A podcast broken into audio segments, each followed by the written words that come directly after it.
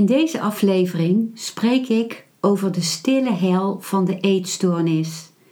En aan het eind van de aflevering vraag ik om jouw hulp om mijn boek over de bevrijding van eetstoornissen in de wereld te zetten.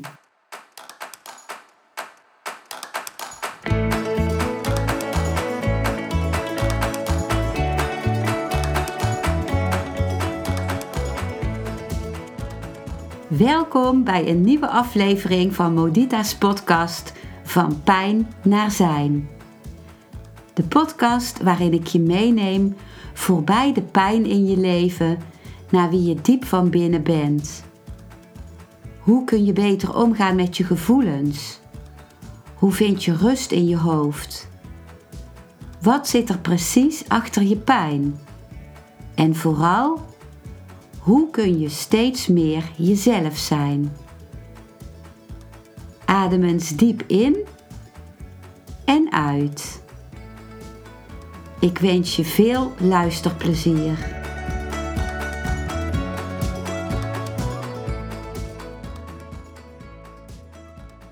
Wanneer je nooit een eetprobleem hebt gehad, kun je je niet voorstellen wat een dagelijks terugkerende lijdensweg dit is.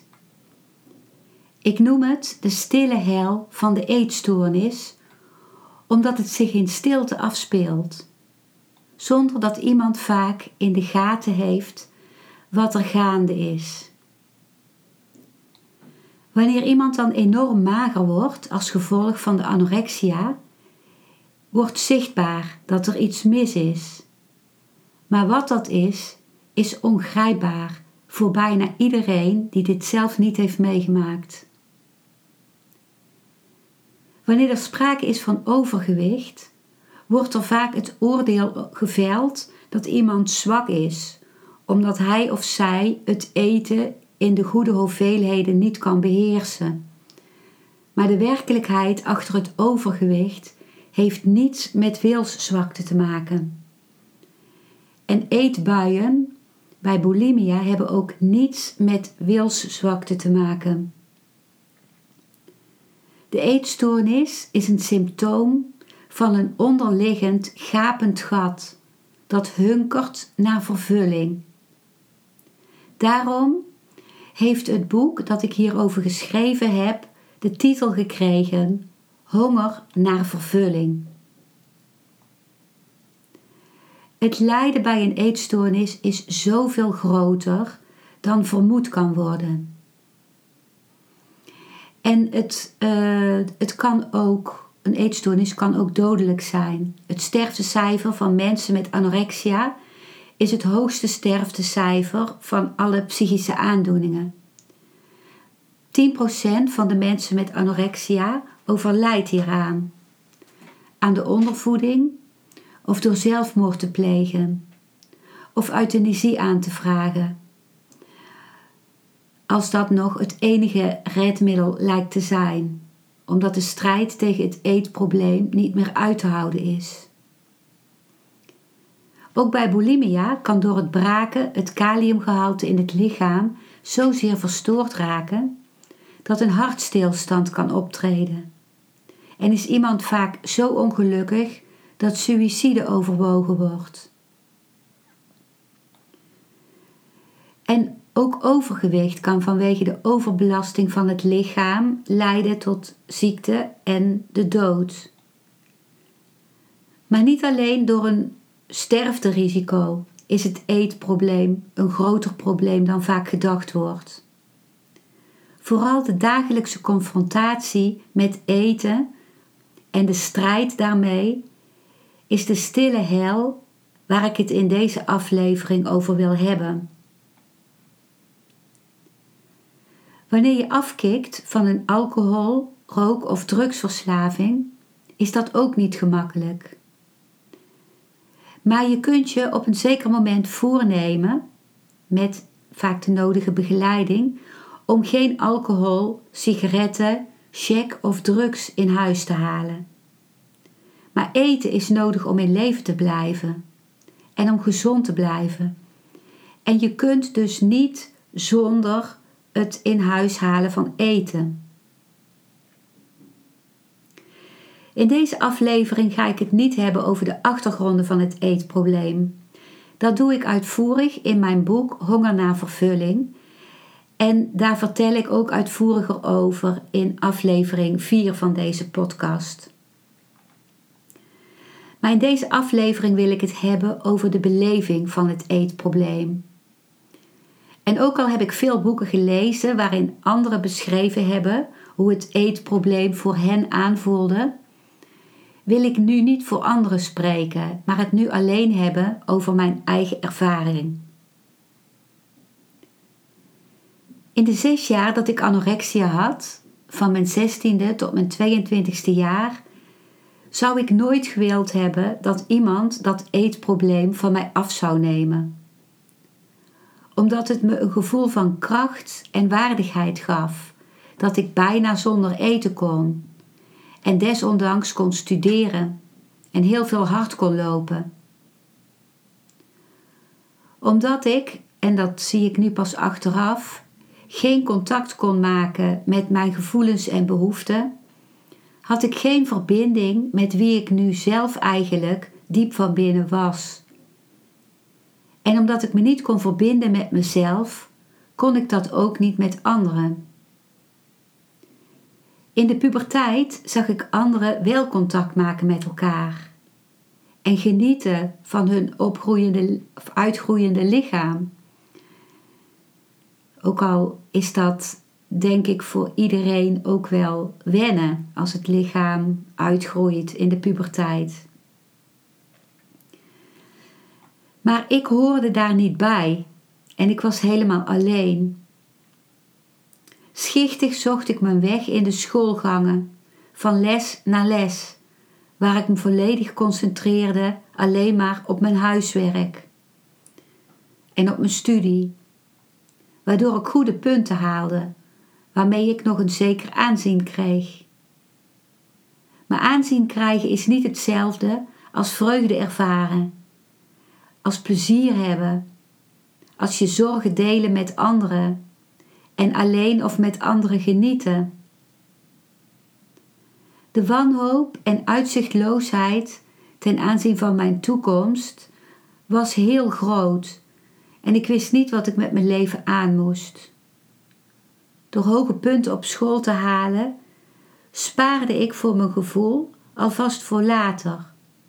Als ik dan zou weten wat ik wilde doen in mijn leven, had ik in ieder geval al die hoge punten.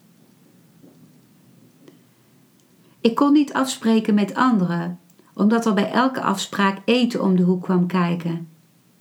Bij sociaal contact hoort altijd een hapje en een drankje. En als puber een bezoek aan de supermarkt, de frietent, de pizzaboer of de ijssalon. En als ik met mijn ouders en zussen ergens kwam, werden we stevast onthaald op taart en frisdrank. Omdat ik zo mager was, zette het mensen aan tot een enorme verontwaardiging als ik dat dan afsloeg. En dan besloot ik om helemaal niet meer te gaan. De gevechten aan tafel waren aan de orde van de dag. Het waren de gevechten met mijn moeder, die het natuurlijk niet kon aanzien dat haar kind onder haar ogen wegkwijnde. Te meer omdat zij vanaf van haar elfde tot haar veertiende jaar in het Japanse concentratiekamp in Indonesië had gezeten, waar kinderen met wie zij speelde en ook volwassenen in grote getalen stierven van de honger. met een gevoel dat mijn leven ervan afhing. En dat was ook zo, omdat de enige zingeving in mijn leven nog was mijn lichaamsgewicht naar beneden te brengen, was ik continu bezig met hoe ik eten uit de weg kon gaan als anderen me wilden aanzetten tot eten. Ik werd er heel behendig in om hele stukken kip met een zwiep van mijn hand in mijn mouw te verbergen of eten in een hoek van mijn mond te houden om het daarna, als ik naar de wc ging, uit te spugen. Overgeven durfde ik namelijk niet. Ik ben panisch voor overgeven. En dat is iets wat uiteindelijk ook mijn redding is geweest. Mijn moeder had echter enorm scherpe ogen. En als ze mij betrapte met het wegmoffelen van eten, voelde ik dat als een enorme vernedering. En schaamde ik me heel erg voor mijn zussen.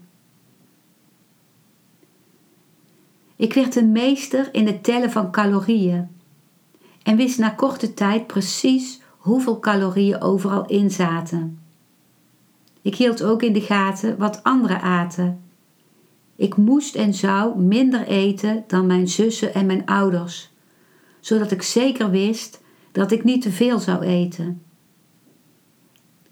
Dat controleren van, van wat anderen aat ging heel ver. Toen een van mijn zussen een lange voettocht van enkele dagen ging maken met een groep mensen, rekende ik uit hoeveel calorieën zij per dag moest verbranden en dat zette ik ook af tegen hoeveel zij zou eten.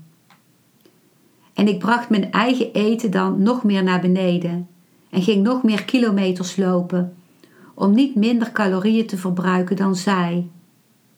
En dat voelde gewoon heel slecht van binnen, ook naar haar toe. Elke dag besteedde ik de tijd die ik buiten het naar school gaan uh, over en, en buiten het studeren over had aan heel veel bewegen om calorieën te verbranden, hardlopen, hard werken in de tuin en traplopen. Het werd een veilig patroon voor mij. Ik wist tenminste elke dag precies wat me te doen stond. Maar het was ook een grijze, troosteloze gevangenis. Eenzaam, omdat ik verstoken was van contacten. En omdat ik, en ik had een heel slecht gevoel, omdat ik wist dat ik mijn ouders en zussen ongelukkig maakte. Ik voelde me troosteloos, omdat elke dag precies hetzelfde was. En ik had een hele grote wanhoop naar de toekomst toe. Vanwege mijn ondergewicht was mijn lichaam alleen nog maar op overleven gericht. Mijn menstruatie stopte ook deze zes jaar. En ik maakte dus ook nauwelijks nog geslachtshormonen en al helemaal geen gelukshormonen meer aan. Erover praten kon ik niet. Ten eerste wist ik niet waarover ik zou moeten praten, omdat ik niet wist wat ik voelde. Ik had er totaal geen contact mee. En ten tweede zou ik niet willen dat iemand wist dat ik leed, omdat ze dan zouden zeggen: dan ga je toch gewoon eten? En als ik zou gaan eten en aan zou komen, dan zou ik alles wat ik had opgebouwd, mijn enige houvast, verliezen. Omdat ik hoge punten haalde op school, dachten ze dat het goed met me ging. En de medeleerlingen observeerden dat ik ijverig was, noemden me af en toe een studiepik en lieten het daarbij. Mijn eiland dreef steeds verder af van anderen. Toen mijn jongste zus anorexia kreeg en een levensgevaarlijk laag gewicht kreeg, was ik mijn positie van de dunste in het gezin kwijt. En werd mijn schuldgevoel over de ellende die ik anderen bezorgde, en nu dus ook mijn jongste zus, nog groter. Ik ging uit pure wanhoop heel veel eten. Ik ging eten om het te verdoven. En ik ging eten om mijn schuldgevoel af te kopen door mijn zusje te laten zien dat ook zij moest gaan eten. Ik wilde een voorbeeld geven nu, omdat ik voelde dat ik zo lang het verkeerde voorbeeld had gegeven. Nu was ik in een andere hel terechtgekomen. Het rennen van de ene supermarkt naar de andere om heel veel eten te, komen, te kopen en dat soms nog in de winkel, voordat ik had afgerekend, naar binnen te schrokken. Het bodemloze gat in mij, dat er ook bij mijn anorexia was geweest, schreeuwde erom gevuld te worden. Ik wilde het vullen door er al het eten in te stoppen dat ik me daarvoor ontzegd had. Een heel brood, snee voor snee, dik beboterd met suiker, werkte ik dan naar binnen, waarna ik zoveel buikpijn had en bijna niet meer kon bewegen, dat ik urenlang in een kramphouding zat om te wachten tot het voorbij zou zijn. En mijn eten min of meer verteerd zou zijn. Want nog steeds durfde ik niet over te geven. Dus alle calorieën die ik dan gegeten had, probeerde ik er met hardlopen en dagen vasten weer van af te krijgen. Ik was tijdens mijn bulimia-periode altijd op zoek naar eten. Waar ik ook was, ook als ik ergens op bezoek was, speurde ik de keuken af en opende dan bijvoorbeeld snel een koektrommel, haalde er iets uit, stopte het in mijn mond en hoopte dat niemand iets zou merken. Als ik ergens logeerde, wat ik later niet meer durfde, stond ik s'nachts op om heel veel van de voorraad uit de keuken op te eten. Met een enorme angst dat het ontdekt zou worden. En als dat gebeurde, kon ik wel door de grond zakken van schaamte. Ik proefde niets van al dat eten en mijn lichaam duizelde ervan. Maar vooral de schaamte was heel groot over dat ik me niet kon beheersen. Dat ik nu deed wat ik verafschuwd had toen ik anorexia had. En toen ik de mensen die iets in hun mond stopten net varkens vond. Ik nam nu heel snel toe in gewicht en mijn knieën deden pijn omdat ze mijn zo plotseling toegenomen gewicht niet konden dragen. Ik walgde van mezelf en voelde het vet overal om me heen trillen. Wat ik wel voelde, was dat mijn emoties terugkwamen. En nu zocht ik hulp, omdat ik bang was dat mijn gewicht zou blijven stijgen. Ik wist nu, ik, ik kon nu echt voelen hoe effectief het was geweest bij mijn anorexia om door niet te eten mijn emoties eronder te houden. Nu kwamen die emoties in alle hevigheid naar boven woede, verdriet, onrust en angst. En toch, als ik moest kiezen, zou ik toch liever die emoties hebben dan de lege, dode, grauwe kou van de anorexia. Op zondag waren in die tijd de supermarkten nog gesloten. Maar om snoep te kopen fietste ik dan naar de benzinestations. Het was een enorme drang waar niets tegen bestand was. En als ik het snoep dan zonder proeven meteen had opgegeten, was er behalve de schaamte en de wanhoop over mijn weer toegenomen lichaamsgewicht nog steeds de drang om naar het volgende benzinestation te rijden, om nog meer te kopen, nog meer snoep, wat het gat in mezelf zou moeten opvullen. Het erge was dat iedereen nu dacht dat het goed met me ging, omdat ik niet meer mager was. Terwijl het slechter ging met mij dan ooit, omdat ik nu alleen maar walgde van mezelf. Ik kon, kon nu nergens meer trots op zijn, ook niet op mijn dun zijn. En daarnaast zat ik ook nog met de overvloed aan emoties opgescheept. Mijn beeld over mensen met overgewicht moest ik drastisch bijstellen. Ik voelde nu dus uit eigen ervaring dat ik binnen enkele maanden fors overgewicht kon hebben. En ook dat het overgewicht niets te maken had met een gebrek aan wilskracht.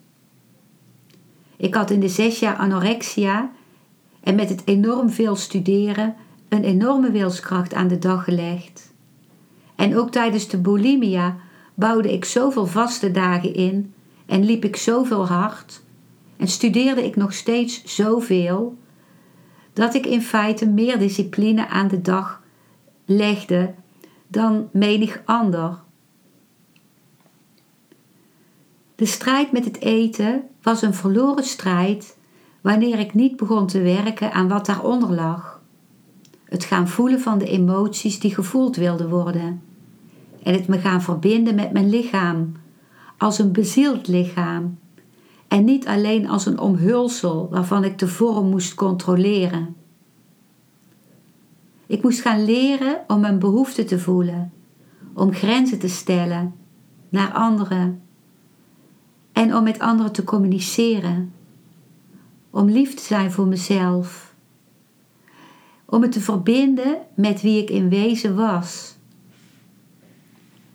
Dat werd een hele lange weg, maar wel een hele kostbare weg. Ook de pijnlijke emoties lieten me tenminste voelen dat ik leefde, dat ik een mens was van vlees en bloed, met pijn en ook met vreugde. Het werd de weg naar mijn leven, mijn levendigheid, naar het voelen van wie ik ben en van wat ik hier op aarde graag wil doen en ook wil laten. Het werd de weg naar mijn kern. Pas dertig jaar later voelde ik dat ik toe was aan het schrijven van een boek over eetproblemen. Het werd het boek dat ik tijdens mijn eetstoornis altijd gezocht had en nooit vond. Het werd een boek waarbij ik als voorbereiding een half jaar lang me continu heb ingelezen in de beste boeken die door de beste psychotherapeuten en psychiaters over eetstoornissen zijn geschreven. Ik las Nederlandse, Engelse en Duitse boeken. Ik onderstreepte en ordende. En geleidelijk aan ontvouwde zich een diep inzicht in mij in de achtergronden van anorexia, bulimia en overgewicht. In het tweede deel van het boek schreef ik wat helpt om uit een eetstoornis te komen. En dat is niet alleen praattherapie, maar vooral heel veel lichaamswerk, werken met de emoties, meditatie, gezinstherapie, familieopstellingen, een begin maken met zingeving en nog veel meer. Het boek is een kostbaar juweel geworden voor iedereen die lijdt aan eetproblemen en ook voor de ouders. Al kan het voor ouders ook een heel confronterend boek zijn. En het is ook een kostbaar boek voor therapeuten die werken met mensen met eetproblemen. Wanneer je naar deze aflevering luistert in de maand februari 2022, wil ik je heel graag vragen om je hulp. De uitgever van mijn boek Honger naar vervulling over het eetproblemen looft een publieksprijs uit. En als ik de meeste stemmen krijg, krijg ik een promotiepakket en een geldbedrag om mijn boek nog beter in de wereld te kunnen zetten. Zodat het ook echt terecht kan komen bij de mensen die dit boek zo hard nodig hebben. Ik ben je enorm dankbaar als jij je stem wilt uitbrengen voor dit boek.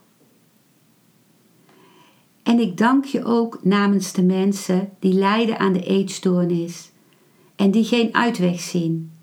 En ook namens hun ouders en therapeuten.